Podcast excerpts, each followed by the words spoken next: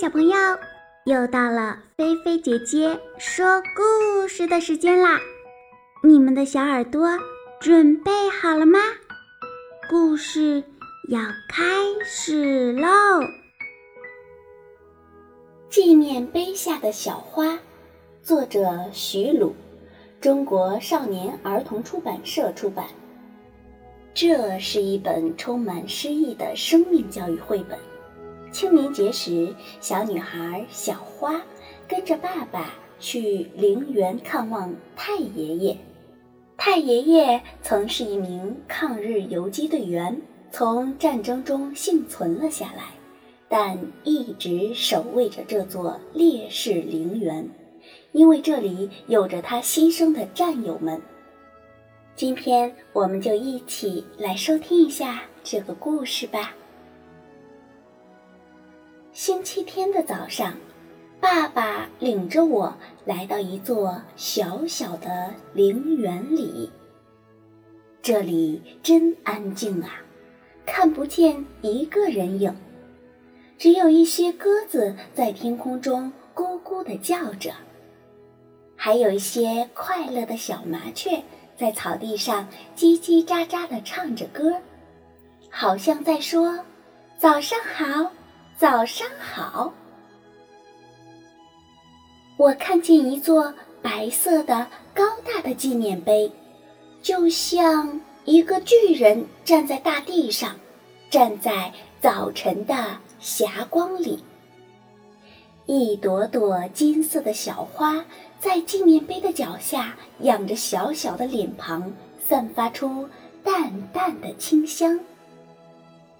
青青的小草也在纪念碑下闪着露水的光芒，还有一些小小的樱桃树静静地守护在小草和小花身旁，像最亲爱的兄弟一样。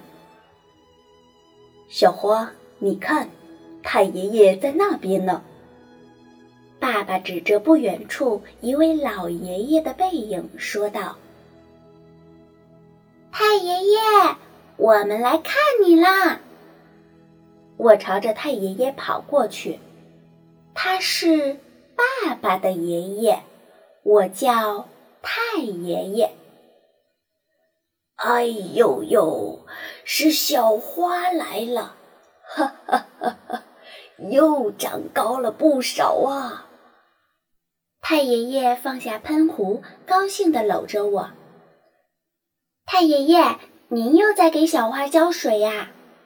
我帮太爷爷拿着喷水壶。太爷爷很老了，头发、眉毛、胡子都白了，背也驼了。可是他仍然愿意一个人住在这里，守着这个小小的陵园。太爷爷。这些小花、小树都是您栽种的吗？是啊，小花。嗯，太爷爷每天为它们浇水、松土，他们每天也陪着太爷爷，陪着我那些好兄弟。我知道，很久很久以前。太爷爷年轻的时候是一位勇敢的战士。为了保卫我们的家乡，他的很多好兄弟都牺牲在这里，也埋在了这里。只有太爷爷一个人活到了现在。太爷爷，你很想念那些死去的兄弟吗？那还用说呀。不过。小花，他们都没有死呢。只要太爷爷还没有死，他们就都还活着，永远活着，活在我的心里。